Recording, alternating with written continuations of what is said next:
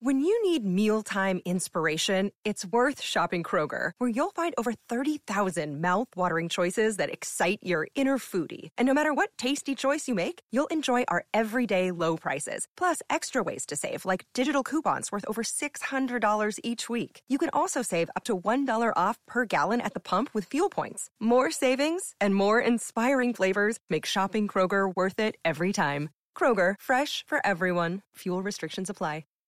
Hi, everyone, and welcome to episode 317 of the Professional Book Nerds podcast presented by Overdrive. This is Jill. Hello, Adam. How's it going? Good. How are you? I'm doing great. I'm excited for today's episode. By the time you guys hear this, in like one or two days, I'll be going to Florida. Which I'm excited to be going back to Wizarding World of Harry Potter. I don't even know if I told you that. Yes, I did. We you talked did. about it. You told me. We talked about it. Alex and I are doing the fast passes. Um, but yeah, I'm excited to get out of our our never-ending winter here. It won't end. No, it won't. I feel like when I when we were kids, winter started around like Thanksgiving, and then I don't remember when it ended, but it feels like now it starts way later, and then just goes on in perpetuity. like it never stops. It never ends. So, but I'll be in Florida, so it's fine. I'll survive. And I was in Arizona last week. So. Plus, it's daylight savings. Like we would, would Seriously, already? as of yesterday, Sunday. Wait, seriously? I'm. Hold on. Ser- we we're gonna keep all this in. Let's look this up in real time. March March 10th. Holy- Sunday, March 10th. Oh my god. That's exciting. Get an hour of sunlight back. We have to spring forward though, so we lose an hour on that first Sunday. So Just, just one though, just one Sunday. That's what I always laugh in the when people when it, when it falls back. Everyone's like, "Yeah, we got an hour more of sleep." I'm like, "Yeah," and you lose an hour of, of light every single day for the next day. Wow, that is you just made my day. That's very exciting. Anywho, wow, yeah, and that's awesome. Okay, today's episode. It is so totally not clear that we're recording this in advance. yeah, seriously. oh my god! Wait, just yesterday I I got an an extra hour of sunlight. Um, so today's episode is an interview I did with Victoria slash V.E. Schwab, depending on if you read her adult or her YA stuff. And um, March is like the month of Victoria. She had her Steel Prince Volume One, which is uh, graphic novels uh, set in the world of her Darker Shades of Magic books. That came out at the beginning of this month. And then The Near Witch, which was the first book she ever wrote, was republished as well, or is being republished uh, this week, but when this comes out. So that's really cool. And there's all sorts of collector's editions of her other stuff.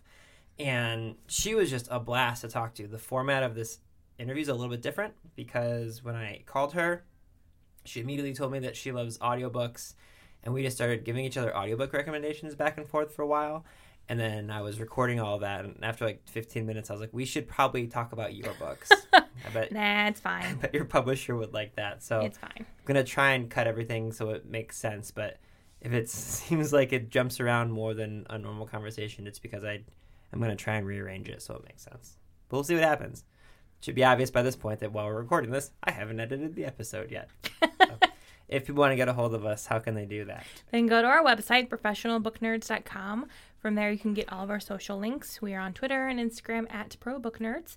You can join our Viber community from there, and you can email us directly at professionalbooknerds at overdrive.com. Yes, you can, and you can like use that extra hour of sunlight to go take a walk and listen to our podcast or something. I just wanted to bring it back full circle. Yeah, I picked up on that. Uh-huh. Uh Anything else you think people should know about? No. Okay. All right. Well, I hope you guys enjoyed this very fun conversation with the wonderful Victoria Schwab on the Professional Book Nerds podcast.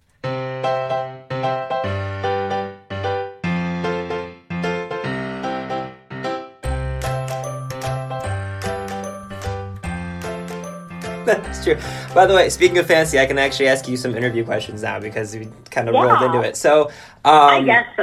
yeah, I know, whatever. So the thing that I'm supposed to be asking you about is actually the, the awesome comics, the the Steel Prince comics Oh, that yeah. just recently came out, and there's some more coming out. I think in in March, right? You, the um, first bind up, so the first trade paperback comes out Right. in March, and then the second arc of the comics, uh, five through eight, will start in April.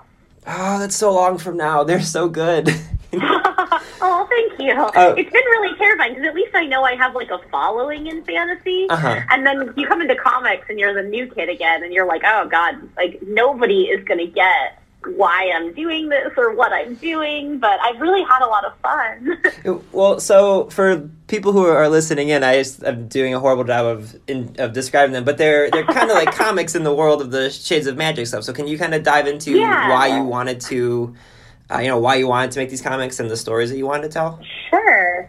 So there, for those who don't know, the comics are called Steel Prince, and uh, at least the first arc, first arc is called the Steel Prince, and they are a prequel to the Shades of Magic series. So they're set, roughly 30 years before the start of A Darker Shade of Magic, and they follow the king Maxim Maresh before he's king, when he's a prince, and they follow these series. The three arcs follow the three feats that gave him the reputation of the Steel Prince. So yeah, that's kind of the spoiler free. I wanted to do it because interestingly, you know, I always thought I'm not going to write fantasy. I'm not going to write anything with a big world. I don't have the attention span. And then I wrote Shades of Magic, and I got about halfway through book three and was like, oh no, I have I have more story than I have pages left here. And I'm, I'm a fairly firm believer in wanting to not veer off course in the narrative. Like I know there are some authors from Stephen King to Brandon Sanderson who will tangent Mm-hmm. in the middle of a book and kind of give you a glimpse into a different character's path. I just didn't want to do that. And so I ended up with some threads, some paths that I, I couldn't explore in the course of the narrative. And then uh, Tor, my publisher, picked up the next three books in the series. And that then accounted for moving forwards in time because the next three books, which are called Threads of Power, the first are called Shades of Magic, Threads of Power is set seven to eight years after the end of Conjuring of Light. So then I knew I was moving forward in time, but I still had these stories that were happening just offshoots that I knew, kind of these tangential narratives that had happened before the start of Shades of Magic. And I didn't want to make them books as well because I didn't want to move both forward and backwards in the world at the same time. Mm-hmm. Kind of had my hands full. And then when Titan, who's my UK book publisher but also has Titan Comics, mm-hmm. which is a very big comics arm, asked me if I would ever be interested in writing a comic, my answer was, "Oh yeah, that'd be super cool, but I don't really I don't really want to play in somebody else's sandbox. Mm-hmm. Like I've seen the way that that can can kind of turn toxic with like communal ownership of of a fandom and of mm-hmm. the content. And I really had my hands full with my own fandom. And then they were like, "Oh well, but why don't you just write a comic that's set in your world?" And I was like. I can do that? like you think like and they're like, Yes, Victoria, like we would let you do that. And so they were like, Do you have any stories that you would like to tell that you didn't get to tell in Shades of Magic. And so it was just very fortuitous because I had mentioned offhand in Conjuring of Light these three feats that made Maxim Maresh's reputation. Mm-hmm. And now I had this perfect medium in which to tell it. Well, and it, it also lets you, you know, I would imagine that it lets you tell more stories in a I don't want to say a short amount of time, but like the story that you're writing, Yeah. it's such a different style than what you're you're and I don't have to doing. use 500 pages. Yeah. like I can tell it in, you know, a shorter format. I can tell it in a different way. And plus, on top of that, selfishly, Shades of Magic is a really visual series. It's a series about magic. I always I say it's like Harry Potter meets Avatar, The Last Airbender.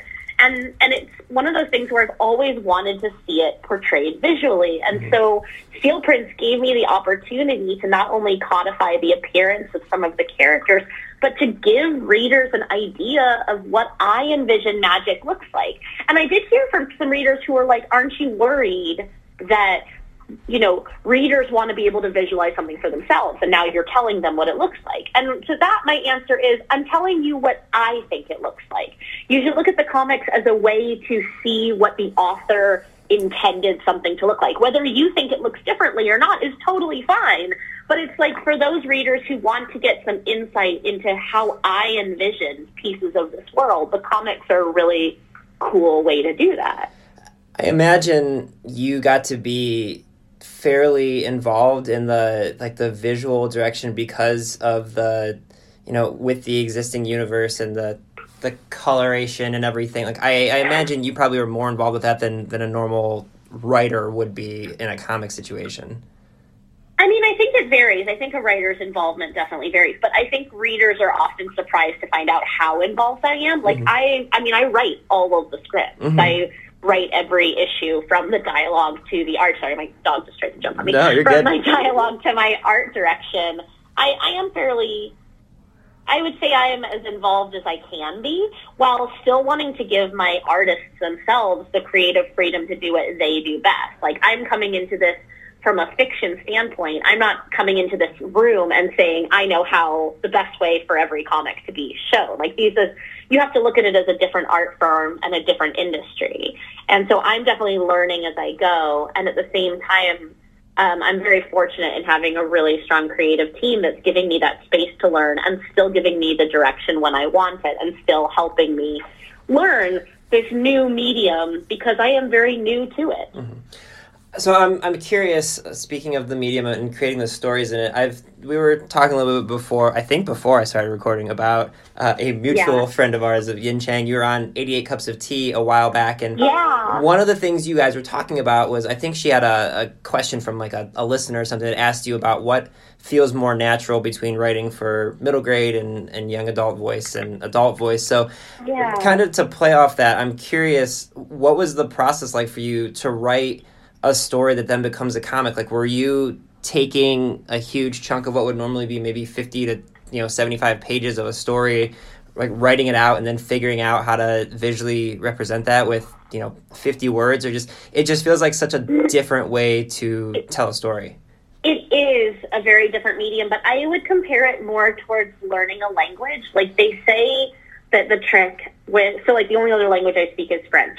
And they say that it's actually a really bad habit to get into to try and translate from English to French in your head. You have to get to the point where you learn to think in French. Mm-hmm. Because if all you're ever doing is translating from English to French, you're never actually going to grasp the nuances of the language. So because of that, I'm trying really hard to learn to think in a comic format and mm-hmm. in a 22 page format and in a, you know, one to six or seven panels per page format to try and learn to think in the specific language of comics rather than to just be adapting. Now, it's something that I am definitely learning because thinking in a 22 page story format, this episodic format, is not very familiar to me. If mm-hmm. anything, I'm lucky in that I'm already a vi- kind of a visual writer. I already think of things quite visually, quite cinematically. I have to um, kind of choreograph and picture an entire scene before I start writing it. So in that way, that's really the only advantage that I had. Um, but even still, it's just a different form. And I will say that I tend to think of my books as a series of interlocking episodes or escalating episodes.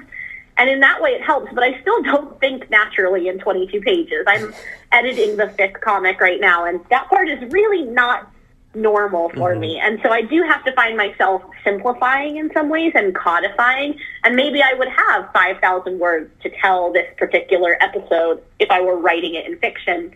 But I only have, you know, really 30 to 40 lines of dialogue to do it in my comic. Well, and I something really cool that you do with the comics is you know we were you're talking earlier about when you had the opportunity to write comics and and Titan basically said create a comic in your own universe. Something that you do that I was laughing about because I remember reading the you know the Shades of Magic books and the first one you know really laying out the story of the the multiple Londons and the the, the color and Yeah. everything. And so you you you know really beautifully like painted this picture and built this world. Whereas in the comic, the first thing you see if you open these comics, it's a description. It's basically those pages as a one panel description, which is I know. but it's awesome because to me, you know, you're talking about using existing your existing fandom, but like this, I think this is the perfect way to kind of build a new fandom because someone could pick this up and be able to understand the story, you know, right away without having read those books.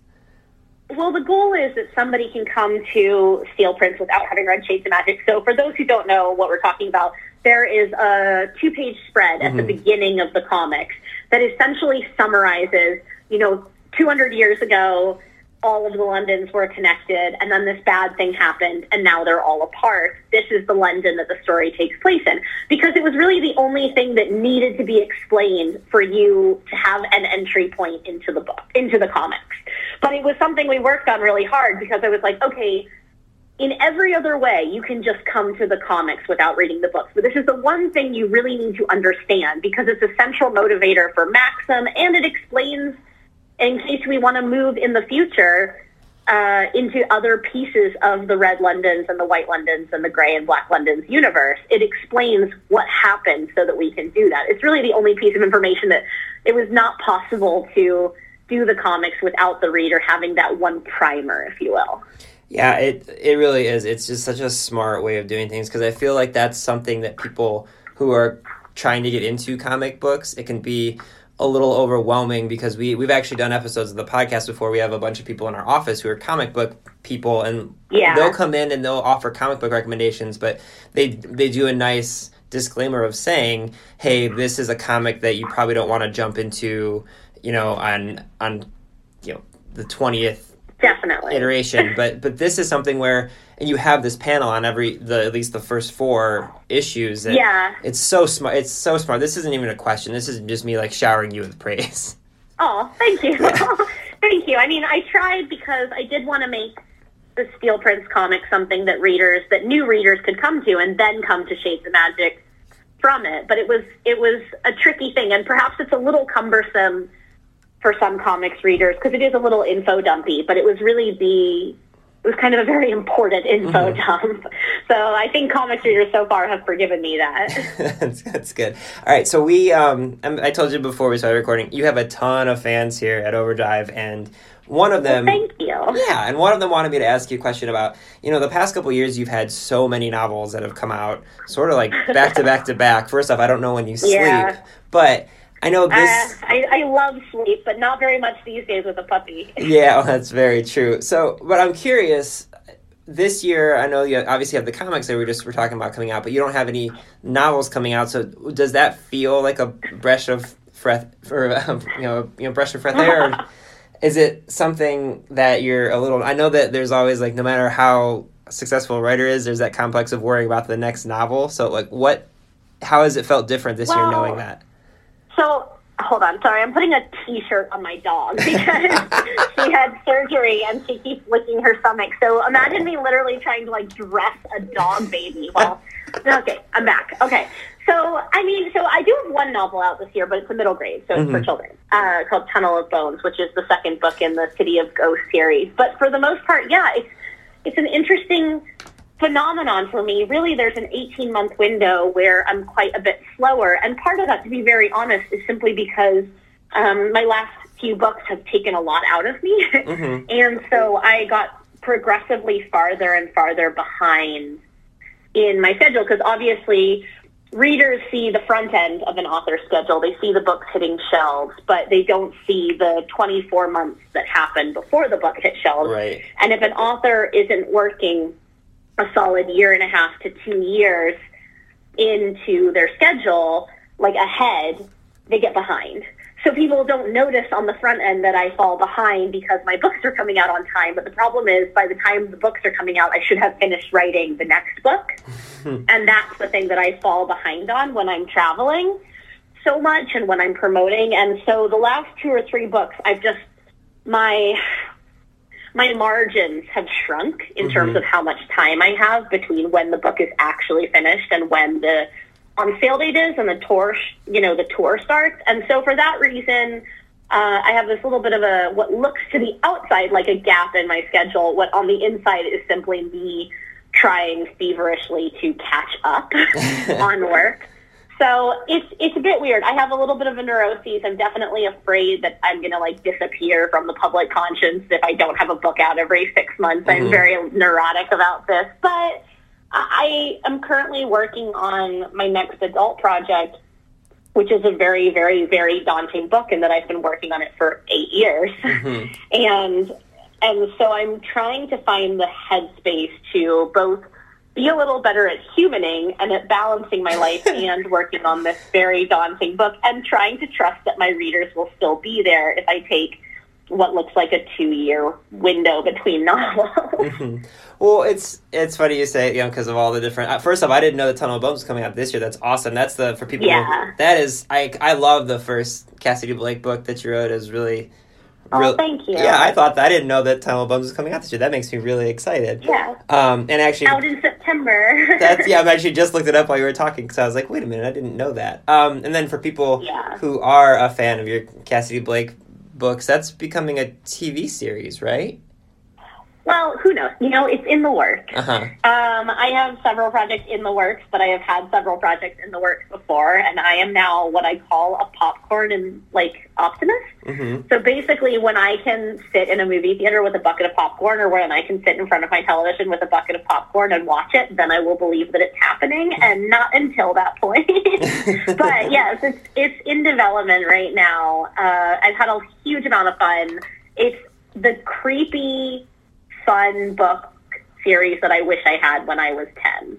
Like it is equal Mhm. parts scary and funny and fun. And the second book is set in the first book is set in Edinburgh, Scotland. Obviously, the Mhm. second book is set in Paris, France, and it's just been so much fun. Yeah, there. I like to. But yeah, otherwise it's a bit of a it's a bit of a lull. yeah. Actually, I described the Cassidy Blake books to, to the first one to um, someone like it's almost like the R.L. Stine Goosebumps books that I read growing up, but with a better sense of humor.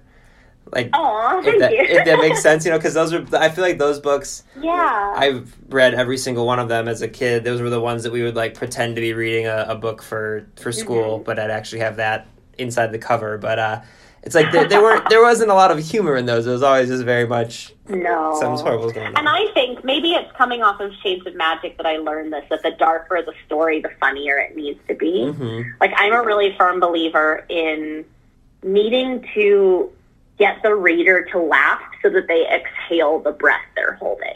So like I think that the the scary or the adventure or the you know the horror or the murder whatever it is all the dark forces in a book are much more potent if they're if they're interrupted by moments of levity.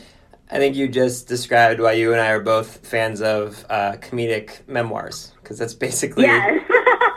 most of those So have dark. both both of those through lines in there. Yeah. what was it? Steve Martin Oh, Born, really, really uh. Born Standing Up. Yeah. Also, I just listened. It's not a comedy one, but from an actor's standpoint, the Life in Parts by Bryan Cranston. Mhm. I also love it because audiobooks are narrated so often by the people. hmm And so when I'm listening to a memoir or an autobiography or a biography, like it's nice to get that insight into a celebrity's life or into a comedian's life. Uh, one that I highly recommend if you haven't listened to it yet is Eric Yeah. Eric Idle's. It's um it's called a sort of Ooh, biography. Yeah, it's uh, always look on the bright side of life is what it's called. And Okay, wait, hold on, Eric Idle. Because I'm, I basically at this point, I'm out of memoirs and autobiographies. like I have listened to all of them. I am pretty sure I have listened to almost every audiobook of an autobiography or memoir. Yeah. So his like in in the book he talks about it. His life it's almost he like at towards the end of the book he said something along the lines he's like it's gonna sound like I'm bragging but I literally only know famous people. So like his Yeah. like his best friend was Uh, George I Harrison. just placed a hold. I just placed a hold on it through Overdrive. Oh, you are gonna love it. He comes off like a little bit pompous sometimes, but he brings it up. He's like, "I'm Yeah. sorry. I know that this sounds braggart, but it's I. This is the life of. Do you live." have any other recommendations? Just because I'm that person who's constantly desperate for more things to listen to. Absolutely. Okay, so um, H. Jon Benjamin, the guy who does the voice of like Archer and Bob's Burgers. Oh yeah. Um, Does he have a? Does he have one? yeah, it's called "Failure Is an Option," which is really really good. Um, and then uh, Guy Branum is also a stand-up comedian. He has one called Yeah. "My Life as a Goddess." Uh, did you? I read that one. Okay, all right. Yeah, I loved it. Um, let's see what else. I loved it. I actually, you know what came out this year that I was really, really impressed by, and I was, I didn't expect to be, but I was like, I'm going to listen to it anyway because it's my jam. But it turned out to be really, really good. Is Busy Phillips? This will only hurt a little. Yeah, that one's I also really good. really pleasantly surprised by it. Um, trying to think of other ones I can tell you about. Oh, um, Ghostbusters' daughter. Uh, that. oh no! Okay, so this one, that one is the daughter of Harold Ramis, um, Violet Ramis, I think her name is, and it basically they had a really uh, her childhood was really really different. They had a very kind of non conformist Yeah. upbringing, and uh, she just talks a lot about how it, how crazy it was that her you know like like Bill Murray to her was Uncle Bill for a long time, and just like Yeah. it's just random stories where it's really but it's also now that he's passed away it's very poignant and she talks about um you know just the, how much she misses him and, and stuff like that and then there's another one um you're a parks and rec fan right Yeah. okay so do you know the name harris wittels No. Okay, so Harris Wittels was one of the main writers, and he was also a stand-up comedian.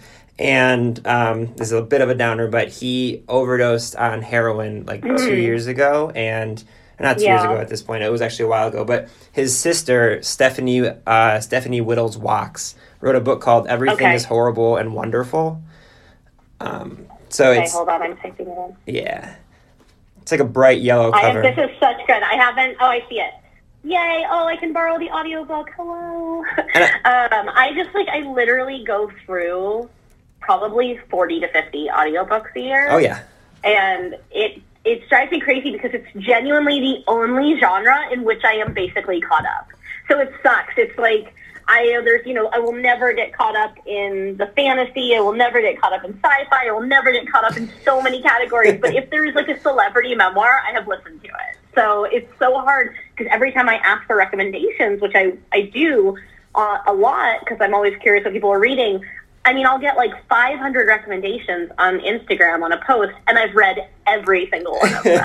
I'm like, come on, guys, I need you to think outside the box. So thank you for recommending genuinely four that I have not read. This is this never happened. oh man, that is so. Well, I'm trying to People always hit me with the like the obvious. They're like, "Have you read Trevor Noah?" And I'm like, "Who do you think I am?" of course, I read Trevor Noah's autobiography or listened to it. Like I've listened to all of them. Okay, so what about um what about Cary Elwes one about the making of Princess Bride? Did you Oh, obviously, Okay. obviously, because like The Princess Bride is my favorite movie of all time, Mm-hmm. and I am a fencer, and I'm a fencer because I was 13 years old and I watched The Princess Bride and became obsessed with the concept of sword fighting from it. So like I, and so getting to hear about the way they trained for that and the way they used world class fencers, and then they got so good at it that they had to add more to the the routine. I, I love everything about that book. Okay, I just as a heads up, I I started recording because I normally would do like an intro which I'll I'll do in Yeah, a yeah. second and then I'll pull it back, but I was like, well, this is really good We stuff. might as well. Um okay, uh, okay, so this one I feel like I, you're going to say yes for sure, especially cuz you live in Scotland. But did you read Alan Cumming's, Not My Father's Son? Uh, yeah. Oh, I love that one. Okay. Um he I love that one. We actually- I know. I, I'm telling you, you're not going to catch me again with one I haven't read. you're going to have to work harder. I, th- this is really really difficult because I am trying. I actually am in the same boat you are, where it's like I've run out of biographies and autobiographies to to read. I really enjoyed um, Tiffany Haddish, Last Black Unicorn. I Mhm. really enjoyed the Gabrielle. Uh, I'm forgetting her last name. We need more wine. Gabrielle Union. yeah, Um, I absolutely loved Retta's yeah. that just came out. Okay, wait. Have you listened to? I'm going to recommend that one to you because I think it's maybe one of my favorites now. Nell Scovell. No, um, who's a Hollywood writer. Hers is absolutely brilliant. I'm going to pull up the title for you. I recommend this one to the moon and back for writers, for readers, for anything. It's called Just the Funny Part. Nell Scovell has worked on almost every like big television show and she talks about the Hollywood Boys Club she talks about how shows get made she talks about creativity and honestly like her audiobook there were so many times that it was a, I wish I had had it in paper because I wanted to quote things like I wanted to Mhm. highlight Nell Scovell. All right, just the just the funny card. Is Yeah. that what you said? just just the funny part Okay, I am. I have putting this on hold as soon as we get done. I have I have two more for you, and then I swear to God, we'll start Okay, talking about your it, books. Um, first off, this one obviously isn't read by him, but did you read or listen to the Mister Rogers "Won't You Be My Neighbor"?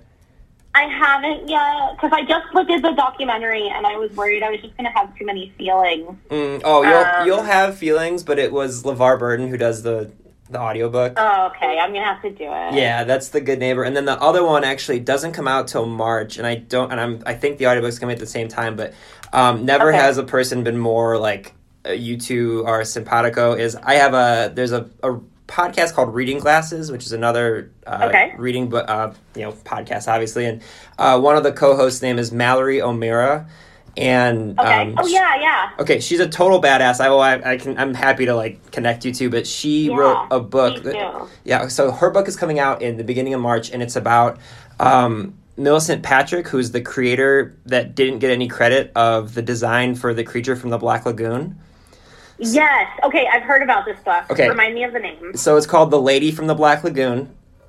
Okay. And Mallory is like she's just the most badass person that I've ever gotten the chance to interact with. Oh, and I'm, I have heard such. I like everyone I know has been talking about this one on the nonfiction side, and I want it so badly. So I'm very excited to hear that. Yeah, I'm. Uh, she sent me a copy of uh, of an advanced reader copy because we're gonna Yeah. we're gonna have her on the podcast. Even I mean, she's been on before to talk about like horror books and stuff, just whenever she Uh-huh. wants. But this one, it's like it literally. It's not just because I'm friends with her. Like it's one of the best books I've read in a long, long Oh, I can't wait. Yeah. So I can't wait. I already had the Good Neighbor on hold on uh, my Overdrive, so I'm on, I'm on top of it. so which which library do you use? By the way, I'm just is it I use Nashville Okay. because I that's when I that's where I was living when I opened the account. yeah And because I technically kind of still live there too, I split my time between Nashville and Scotland, yeah I- which is weird. But I, I basically, I still technically live, I live in both places. so are I'm you cheating. are are you because actually um, when my wife and I in a couple years for our 10 year anniversary we're gonna do Yeah. England Ireland Scotland so are you like in Edinburgh is that where you're I am. So I actually live in a neighborhood called Portobello, which is, uh, Edinburgh is like two miles from the sea. Mhm. Uh, everyone thinks of it as like a city on a hill, but it's actually like a city on a volcanic rim, Uh-huh. and it's two miles from the sea.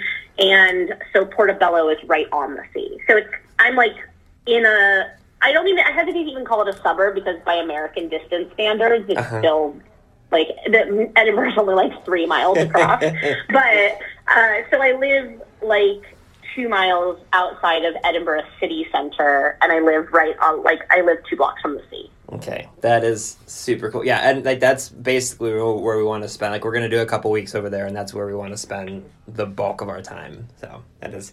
It is curious. genuinely. I mean, there's a reason that I live here. Like Yeah. I came to Edinburgh for the first time when I was 22, and absolutely miserable. I was living in a shed in somebody's backyard in Liverpool, which is a very long story. and I needed to get away for a couple of days, and I was broke, and I didn't have the money for it, but I I saved up like 200 pounds for this trip to Edinburgh because Mm-hmm. I'd always wanted to see it. And from the moment that I stepped off the train, it felt like all of the silt inside me settled and I was home.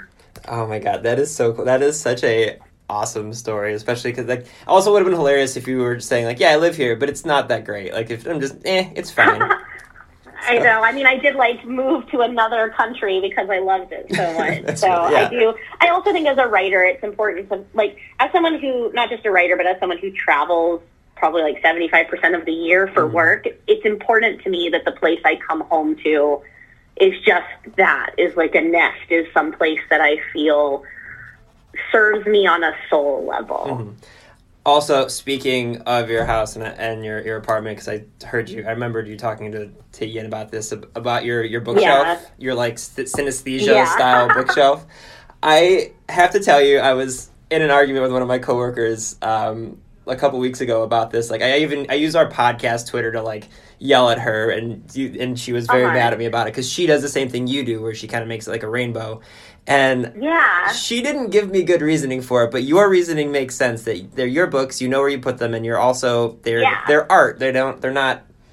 I was going to say I don't reread, so which Yeah. is I know like oh it's one of those things that draws gasps from the crowd for a writer to say, but I, I don't. Most for most of the time, unless it's for a very specific reason or I'm craving something just insanely specific. My to read pile is so tall that I don't reread, but I love having books, and many of them are signed because that is one of the luxuries of my job. Mhm. And so for me, the books I have already read and the books that I own need to also function as decoration and as art. In fact, right before this call, I was Googling rainbow bookshelves because when I moved out of my apartment in Nashville, I had to dismantle my rainbow bookshelf and bring it here. And the shipment, which is 30 boxes of Uh-huh. books, just arrived this afternoon. And so I'm now trying to decide because I actually have two smaller bookshelves in this apartment. I'm Googling images of rainbow shelves to figure out how I'm going to do this, how I'm going to design this particular set of shelving this time because I have to feel like I have to do it again, but I have to do it in a slightly different way because I have less room. And so I'm seeking inspiration. But I absolutely, for me personally, I stand by the rainbow shelves, but I don't, it's not prescriptive. Mm-hmm. Like I don't tell people who are neurotic, like I'm neurotic in different ways, but I'm also intensely visual, so it mm-hmm. doesn't bother me. It, it makes me happy. But if it stresses people out to not have books by an author together or to not have you know, God forbid, a series separated by a shelf, then I totally understand. You got to do whatever makes you happy. Well, and I will say, because my wife and I actually just we just built and moved into a house finally after like a year's worth of delays, and when she was pulling out our, ironically, thirty boxes of books was what we had as well. she was doing the same thing where she was putting them up because I'm not allowed to do our interior design stuff. She's just way better at it. Like our house looks like a catalog because she has talent. And I would just mess it up, and I'm. I think it's important to know my faults with that. But she, Yeah. um, she'll do books by by author together, but then she'll also do kind of like thematically. So like your books are right by kind of like Neil Gaiman's books and Leigh Bardugo's books, but that ends up making Yeah. them kind of look similar in color most times anyway. I was going to say the fantasy has its own palette, Right. it? Yeah, it's exactly. It's all like the, I am trying to decide if I'm going to separate by fiction and nonfiction this time, but I don't actually own a lot of nonfiction because so many of my friends and colleagues that I, I buy the books to support them are mm-hmm. fiction writers, and so much nonfiction, as I said, I listen to through either Overdrive or Audible that I like own it digitally. I almost never own a nonfiction book without reason, unless mm-hmm. it's a research book.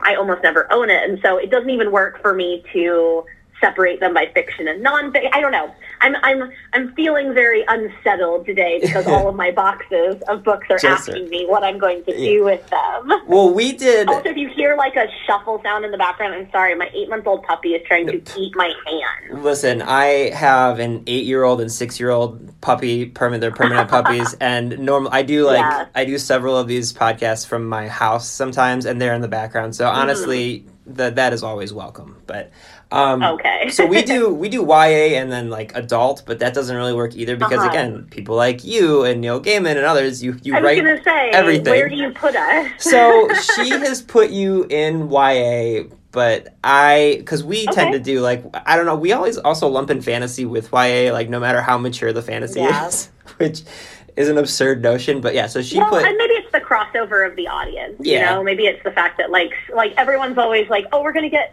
new adult fantasy, and I was like, that's just fantasy. Like most fantasy protagonists are in their early twenties. You know, you're so absolutely it's just we are technically the young adult fiction. yeah.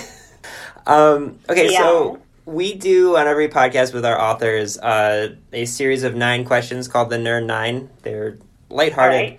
Uh, we like alliteration. Really, the only reason that they're named that. so these are don't give too much thought to these. Um, not that we hit anything super heavy in our conversations here, but what's the last book you finished reading? I think you told me. Weirdly, the last book that I finished reading, I finished it yesterday. I cannot believe I hadn't read it sooner. I'm going to get so much shame for this. Is Douglas Adams' The Hitchhiker's Guide to the Galaxy?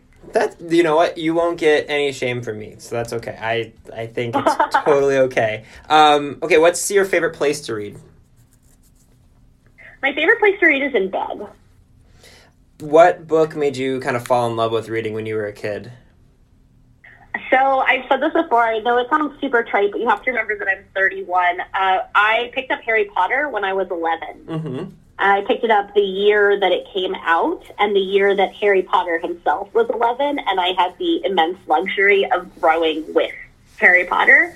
I'm not sure it's it's possible to recreate that in any way, and so I have to say that up until the Harry Potter books, I had never had the experience of reading where I forgot that I was reading, like where the mm-hmm. page disappeared and I was just in the story. So that was such a transformative experience for me. You again, no guilt here. I am 33, so I had the exact same experience, and also Yeah. on, on my left forearm, I literally have nine or not nine. I have seven tattoos that make one long line, and they're all Harry Potter stuff. So, Oh, yeah. I love that. so you're I love it. Also, I um, do you, so you're of the generation too, where you like grew up and you would hear the trailer music and Mm-hmm. Yeah. it had that like like the harp noise, Oh, the yeah. little xylophone, and it just gives you full body chills. oh yeah, that's still the like if I'm doing my own personal writing, I, that's still the soundtrack I put on every single time. Yeah, one hundred percent. They're very very good soundtracks. Um, so what's one place you'd like to travel that you have not yet been to? Japan. Ooh, there you go. Do you have a favorite holiday to celebrate? Oh, Christmas. Coffee or tea? Which is really funny because I'm like a pagan Jew. That's a good. um, tea. The next one is cats or dogs. I think I know the answer. Really both. I Oh, have a dog, but all my dog wants in this life is a cat. Oh. so, okay, that's that's fair. How about uh, favorite food? dark chocolate. And like it- really dark chocolate. like the like eighty five Like percent. 80%. Yeah. Yeah. Um, and then if you could have dinner with one person, alive or dead, who would you pick? Oh, probably Neil Gaiman. I have I've actually I've had drinks with Neil and I've had lunch with Neil, but he's uh, one of my heroes, but also just such an easy and really wonderfully genuine person to be around. I, I'm always looking for another opportunity. I am fanboying so hard right now that what a sentence. I've had drinks with Neil Gaiman. That's wonderful. also, but it's also nice. You're always told never meet your heroes, and it's really nice when you can have an exception to that rule. Yeah, and I feel like uh, at least for like 99% of the authors I've gotten to meet who I would consider like hero people I they've been they've lived up to the hype. So I that That makes me very happy. yeah, it, again, I have had very few bad bad, bad interactions with those. So, uh, okay, last question before I stop our recording. What do you hope readers take away from reading your books and your comics? Oh, you know, I get asked this question a lot, and I know it's supposed to be a super short answer, but I don't honestly know how to answer it because the idea with my books is that is that they should just make you forget who you are for a little while and like like the person that you become on the page. Like they should make you want to be the people in the book. That is And so I guess I just hope people finish. I mean, the goal for every writer is that you finish a book a little bit different than when you started it. That is awesome, Victoria. This was so much fun. Thank you for joining us today. Of course. Thank you for all of the recommendations. My my reading list has been replenished. Readers can sample and borrow the titles mentioned in today's episode from Overdrive.com, and our library friends can add these titles to their collections in Marketplace. Transform your home in one weekend with paint from Menards. Get a paint that combines durability and gorgeous color. Dutch Boys DuraClean Interior Paint and Primer in One offers stay clean technology, making your home stay beautiful and clean longer. And with Dutch Boy's easy opening, smooth pouring container, transforming your home has never been easier. Save big money on Dutch Boy paints and head into Menards to get your paint project started today. Save